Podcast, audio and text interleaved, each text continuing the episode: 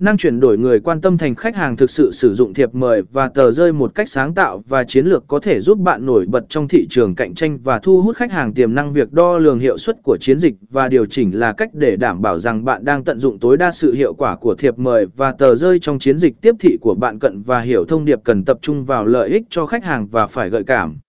Điều này giúp tạo ấn tượng mạnh mẽ và thúc đẩy hành động từ phía khách hàng đảm bảo độ phân giải và chất lượng in ấn cao và lựa chọn loại giấy phù hợp để sản phẩm cuối cùng đẹp và